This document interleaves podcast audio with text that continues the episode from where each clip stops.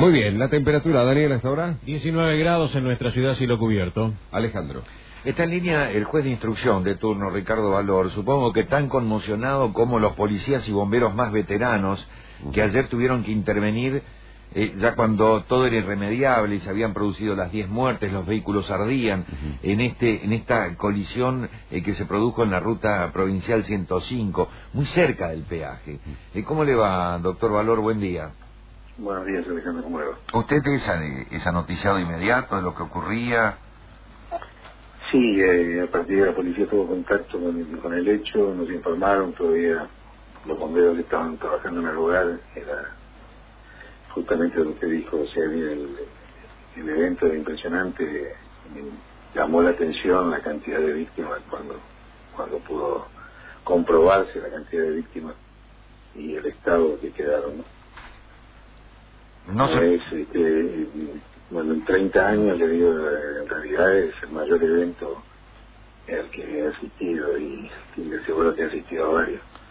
Sí. Eh, los cuerpos o sea, directamente reconocibles. Totalmente, totalmente calcinados en cuestión de minutos, ¿no? Sí, sí, sí, totalmente calcinados. Había un vehículo que circulaba a alta velocidad que se deberá determinar. No, eso va a ser todo materia de pericias. Acá lo que hubo es eh, uno de los vehículos ingresa a la mano contraria en una doble línea amarilla. O sea, Es, es en una más, curva, más la velocidad, sigue pasando la curva ya entrando a la recta, eh, pero está bien la doble línea amarilla y uno de los vehículos invade la mano eh, la mano contraria. ¿Pudo el conductor, Ocurre, ocurre en la mano que va de, de Posadas hacia San José. los dos vehículos quedan en la misma posición, ¿no? Los dos vehículos quedan en la misma mano, Sí. pero uno, eh, el que iba hacia San José, queda invertido, eh, mirando otra vez hacia el peaje, digamos, pero pata para arriba, Sí. eh, explicable únicamente a partir de una pericia. ¿no? Mm. ¿Pudo el, condu- el conductor que se cruza, eh, pudo haber eh, salido o entrado mal a la curva? A ver si me entiende. Entró a la curva y... Sí, sí, sí, Mm. entiendo. Va a ser materia de pericias. Están, van a analizar las cámaras de- del peaje para observar a ver si si hubo algún vehículo anterior, a- o sea, que iba adelante del que se pretende adelantar o del que, o el que entra a la curva entra con mucha velocidad y entra abierto. O sea, va a ser materia de pericias.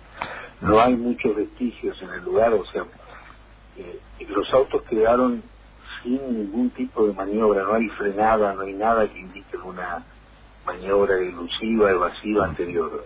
En, en el lugar donde chocaron, eh, parece que ahí mismo quedaron, es como que hubieran implosionado, como que hubieran quedado en el lugar, exactamente en el lugar Sí. eh, donde chocaron, bueno, ahí. Eh, cuando se pudieran mover los autos, que iba a ser recién después de terminar de sacar los cuerpos, o sea, una vez que, que se, se terminaron de sacar los cuerpos, pues iban a mover los autos con cuidado para ver, observar si abajo eh, quedaba algún rastro eh, en el pavimento Ujú. que pudiera determinar algo más, pero la alta temperatura, el pavimento incluso estaba derretido, o sea, eso era algún vestigio más de lo que se veía ahí, era impresionante. Se convirtió en un infierno eso. Doctor, apelando a su experiencia, eh, ¿es común que los vehículos cuando eh, colisionan a una alta velocidad eh, se prendan fuego, explote el tanque de combustible, los tanques van atrás por lo general, eh, comiencen a arder de esta manera? Mire, no hay, eh, o sea, antecedentes así de, de que ambos, hay que ver cuál empezó, cómo empezó y a partir de ahí si el otro agarró, eh, cómo agarró fuego. Por eso va a ser todo materia de pericia. Eso se puede determinar porque los autos están reducidos a nada prácticamente. Bueno, lo que hay que ver es el sistema, el sistema de combustión. Uno de los vehículos era de la Pampa, no sé si era de, De General Pico. gas, eh, por eso Ah, o gas. no se sabe si era un vehículo a gas. No, no. O sea, eh, estoy dando toda hipótesis. Hasta Sí. ahora, eh, esto fue el, el momento tratar de ubicar los cuerpos, de descongestionar la ruta lo más pronto posible. hubo colas de más de dos kilómetros, kilómetro y medio, que se pudo despejar en vehículos menores, no así en, en los colectivos y camiones que tuvieron que esperar termi- que se terminara el trabajo. Eh, los bomberos llegaron casi en forma inmediata, pedido de los gendarmes, que fueron los primeros que, tuvieron conocimiento, que iban a tomar el control de la ruta por el peaje. ¿Cómo se logra la identidad de las víctimas? Eh, bueno, a partir de ahora eh, va a ser el trabajo de la perito forense, es un trabajo bastante largo porque lo que hay que ver es si quedó piezas dentales mm. dentro de las cavidades donde se alojan los dientes, esa parte, si no se llegó a quemar por la temperatura que, que es para tomar muestras de ADN. Eh, si los familiares, o se buscan familiares de las personas que, se les tome ADN para hacer el cotejo y poder determinar las identidades. Es decir, en principio, en principio son los familiares los que aportan las identidades de quienes viajan en uno de los vehículos mm. quedó la patente desprendida y esa patente desprendida permitió eh, con la titularidad del rodado y ahí, bueno, a partir de las comunicaciones se pudo corroborar con una familiar que esas personas se habían trasladado hasta acá y estaban en viaje. Eh, esa es eh, la información que tenemos por un lado. Lo que puede pasar es que haya bajado uno y subido uno en el viaje, o sea, hay muchas alternativas. Eh, supuestamente esa persona son las que dejaban el auto. Digo supuestamente porque los cuerpos también irreconocibles. Hoy se hace la autopsia, ¿no? Claro, se está haciendo en este momento. Y usted pidió a una perito odontóloga forense, creo que es la doctora Santander, que es la que trabaje con las fichas dentarias, ¿no? Sí. Lo que pasa es que no en todos los casos había partes dentarias y hay que ver si las partes dentarias que están eh, son posibles de extraer el material genético para posterior ADN. De los cuerpos no se puede extraer ADN salvo por los sí, de los cuerpos puede ser que en algún hueso largo haya quedado una parte no quemada que permita extraer ADN. Por eso hay que ver la temperatura. que más que la temperatura hay que ver cuántos se quemaron. Sí. Doctor, muchas gracias por hablar con nosotros.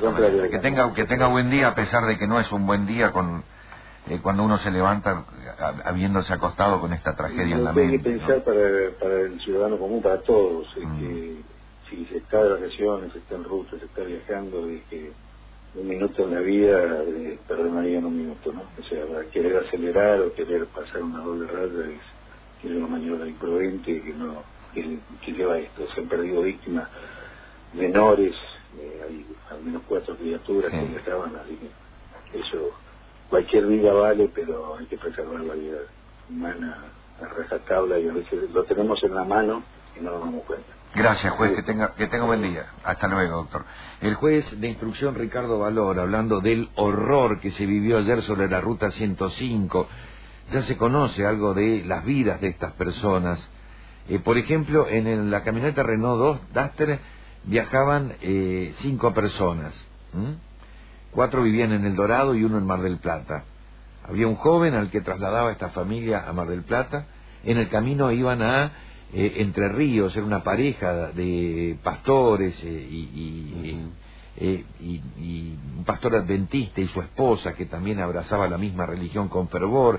Iban a dejar a la hija en Entre Ríos, donde estudiaba nutrición en un establecimiento adventista.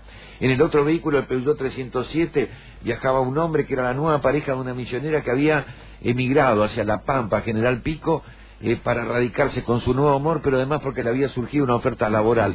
Volvía con sus hijos para firmar en los próximos días, apenas mm. terminara eh, el feriado, el divorcio definitivo y rehacer la vida, si cabe, con papeles. Eh, había chiquitos muy pequeños adentro eh, todo indica, el juez no lo va a decir, pero bueno, nosotros tenemos fuentes eh, de criminalística que por lo menos como informe preliminar eh, hablan de que el Peugeot 307 que circulaba hacia Posadas sale de la curva e intenta sobrepasar otro vehículo o se cruza sobre la doble línea amarilla continua donde está impedido cualquier sobrepaso y se produce la tragedia.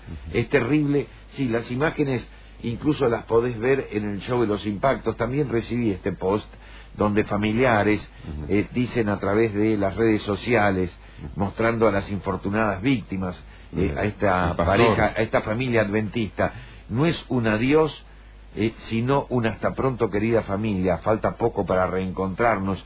Intentan encontrar los familiares alguna explicación y tratar de, de creer que no todo termina eh, y eso está librado obviamente a la fe. Eh, no todo termina en, un accidente horrendo de estas características, pocas veces registrado en una provincia que está entre las primeras, eh, sin embargo, de muertes en accidentes de tránsito. El show de los impactos.